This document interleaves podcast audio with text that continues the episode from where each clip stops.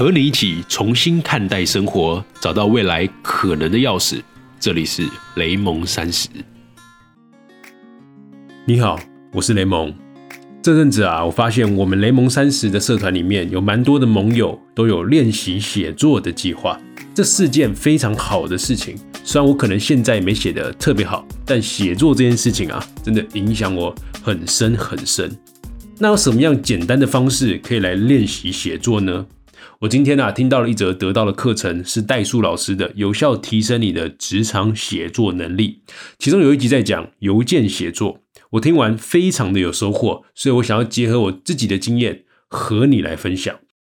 关于写邮件这件事情，似乎在我们这一代真的越来越少碰到了，因为少碰到，所以就不熟练，所以就直接影响了大家的写作基础功力。我过去的工作经验啊，其实也很少使用邮件。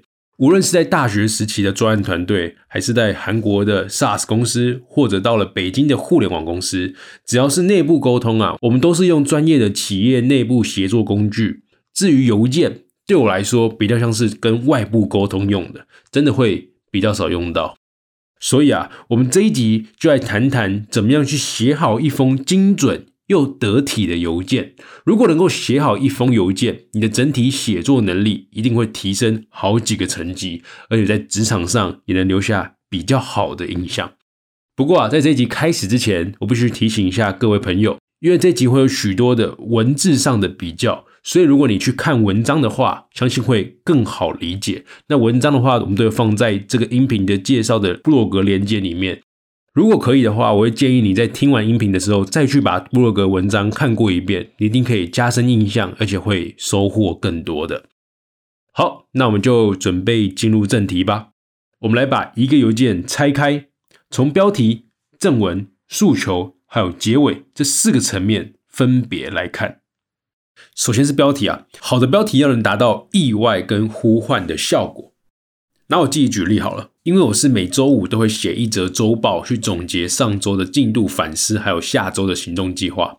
我一开始的标题大概会是雷蒙的第一周周报，或者是三月十七日的培训课程。其实你会发现呐，这种中性资讯类的标题是不是很不吸引人，没有办法给别人带来意外感？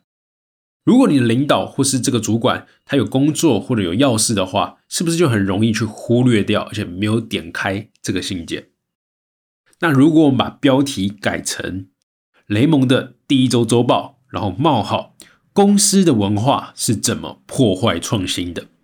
你不觉得这个标题就更好一点吗？因为哪怕对方很忙，他对这个话题如果感兴趣的话，他就会先收藏起来，而且刻意记下来，待会再看。毕竟时间都是挤出来的，忙碌都是借口。别人会用忙碌来推掉你的事情，那我们就要去反省，我们自己是不是做的不够吸引人。如果标题里面藏着一个意外，就让人家在第一眼看到的时候，会有一句“为什么”或者“怎么做”的标题出现在他的脑海里面。这个时候，意外的钩子就会让他记下来，有了好奇，也有了印象，开信率就会提高。至于怎么样呼唤呢？你只要写个请，在这个请的后面加上个动词，这就会让收件者认为啊，这封信需要我，因为人都是很渴望被需要的。一个请指教、请批示、请支援这些事情，都想让人家打开，因为他会觉得你的行动是不是就只差一个我呢？接下来啊，我们来谈邮件内文了。关于开头三句之内，不仅要有重点，还要有温度。这一点是代数老师给我的大启发。因为我虽然知道开头的三句之内一定要有重点，所以我通常都会直接开门见山。但老师补充了一句：开篇的问题往往不是没有开门见山，而是千篇一律的机器语言。毕竟沟通是需要暖场的。我们不能让读者每一次都觉得他是在跟没有感情的机器在沟通，尤其是那些只跟你用邮件往来却很少见面的读者、长官或者是客户。这部分我觉得文案的美的林玉胜老师就做得很好，他总是能在一开头就让人家心里头暖暖的。我有订阅他的电子报，不定期会发一封信，有一封信它的标题是永远做好准备，因为明天一定跟今天不太一样。这封信的开头他是这样写的：“嗨嗨，我来找你了。一些朋友说看到我的信要好好泡杯咖啡，静静的看，这样的准备让我觉得很开心。然后才是进入信的重点，关于准备这件事情。如果是我来写这封信的话，大概率就会变成今天来信是想和你谈谈准备这件事情。”有没有整个冰冷机器的感觉？所以这方面我真的需要好好的加强，千万不要当了一个没有感情的机器人啊！好，那开头写完之后，正文该如何展开呢？我们把正文分成两个部分来谈，关于内容还有格式。关于内容的部分，我们要提供读者必须的资讯。这里的必须啊，是需要的需哦，是指读者需要知道的，而且是所有他所要知道的。这是一种很高的要求，如果你能做到的话，你就给人家一种双向沟通的感觉，因为在他脑袋里面的问题啊，都会一一的被你回答。这种对话感，还会给对方自然产生一种“哎呦，你真懂我”的这种感觉。举个我最常收到的课程邀约信件来说，我常收到的邀约信件啊，如果要及格，至少要包含三个元素，三个标准配备，也就是希望我去分享的主题、日期、还有时间以及费用。如果这三个缺任何一个，基本上就是一个不及格的邀约信件。然而，如果只有这三个事情，那就真的只有及格的六十分而已。这是因为对方只站在他的角度思考，把他认为对他重要的事情告诉了我，但他却没有告诉我我所需要的必须资讯。通常啊，一个让我印象深刻的邀约信件啊，除了上述的三点，还需要包含一为什么找我。这个主题背后的需求是什么？第二个，学员会有多少人？那学员的背景大概是什么？第三个，除了这个日期之外，当周或当月还有哪些时间我可以选择呢？如果一封信上面还包含了上述这三点，这封信的来回次数就会大幅降低，我也会对这个单位的印象加非常多分，心中都直接给予五星评价了。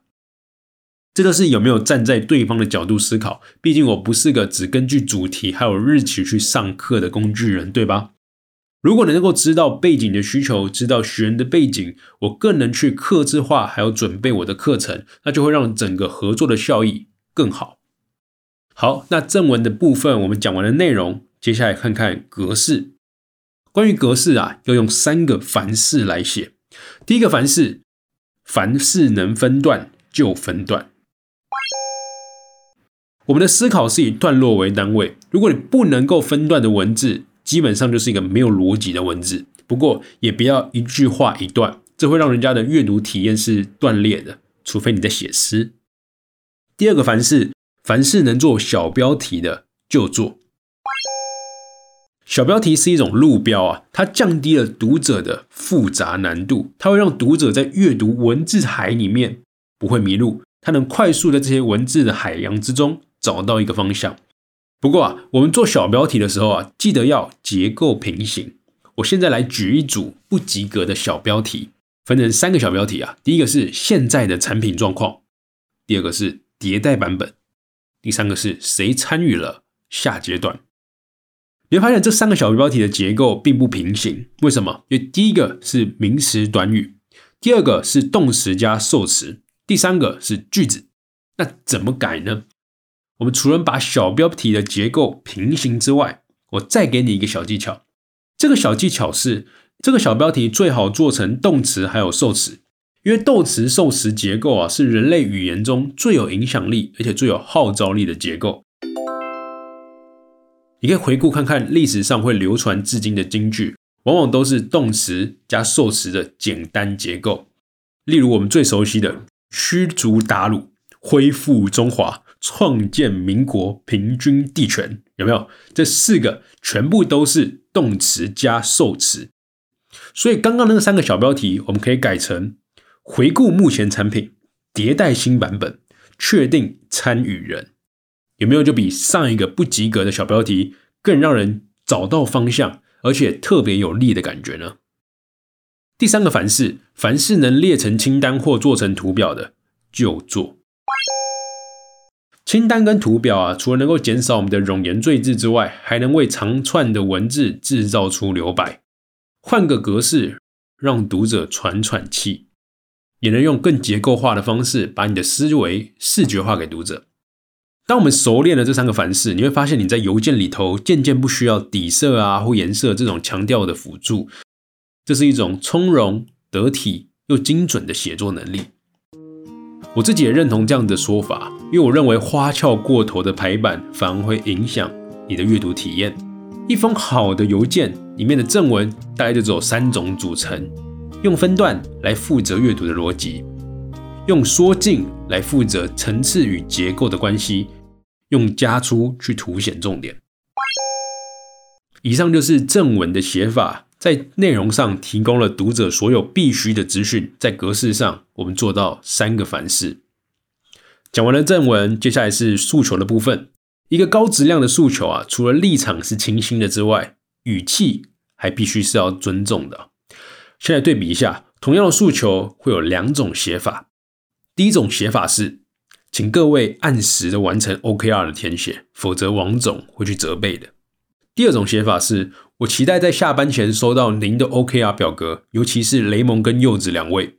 如果您实在忙不过来，请提前告诉我，我会在三点左右电话您，看我能够协助您些什么。你有发现两者的差异吗？为什么第二种读起来就好像让人更愿意接收、更舒服一些呢？因为这边用了两个技巧。第一个技巧是把句子拉长。确实啊，句子越短会越有力量。但如果你的诉求是对平级或者是对上级的话，我们又需要对方心甘情愿的来配合自己，那就注意不能太短，请把句子给拉长，站在对方的状况去想，会让对方感觉更舒服一点，娓娓道来。第二个技巧是用问句去把需求写出去。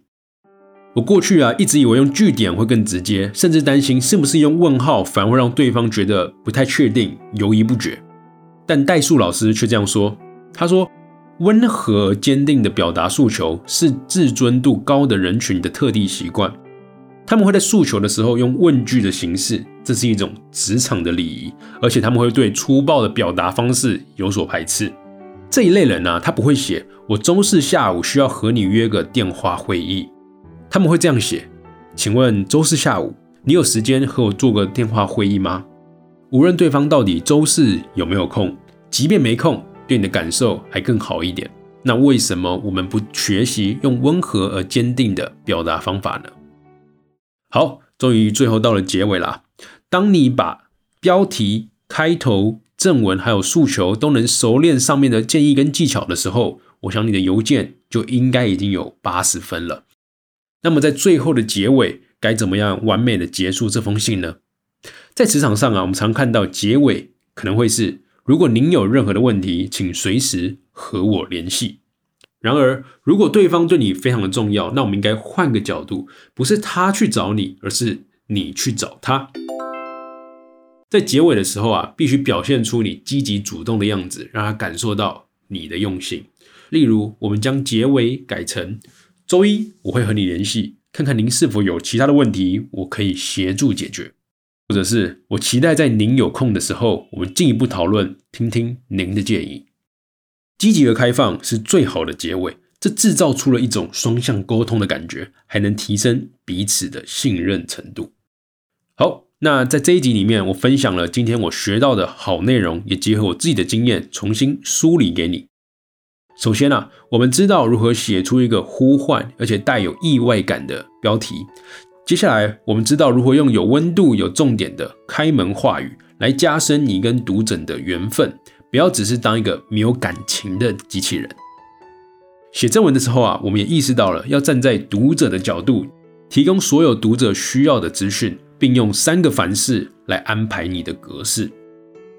在诉求方面，我们学会了两个语气的处理技巧。也就是用长句子跟问句对话式来写出清晰的立场，还有尊重的语气。在结尾处，我们也了解了积极而开放的结尾是能够真的引发读者真正的行动，还有感受到你的用心的。追求速度的时代里面啊，邮件不光要有速度，还要记得有温度。如何让别人走过、路过却不会错过你的一封信，这是我们都要学习的课题。好，今天的联盟三十有点长啊，因为其实真的是蛮多内容想跟大家分享的，希望大家也觉得有用。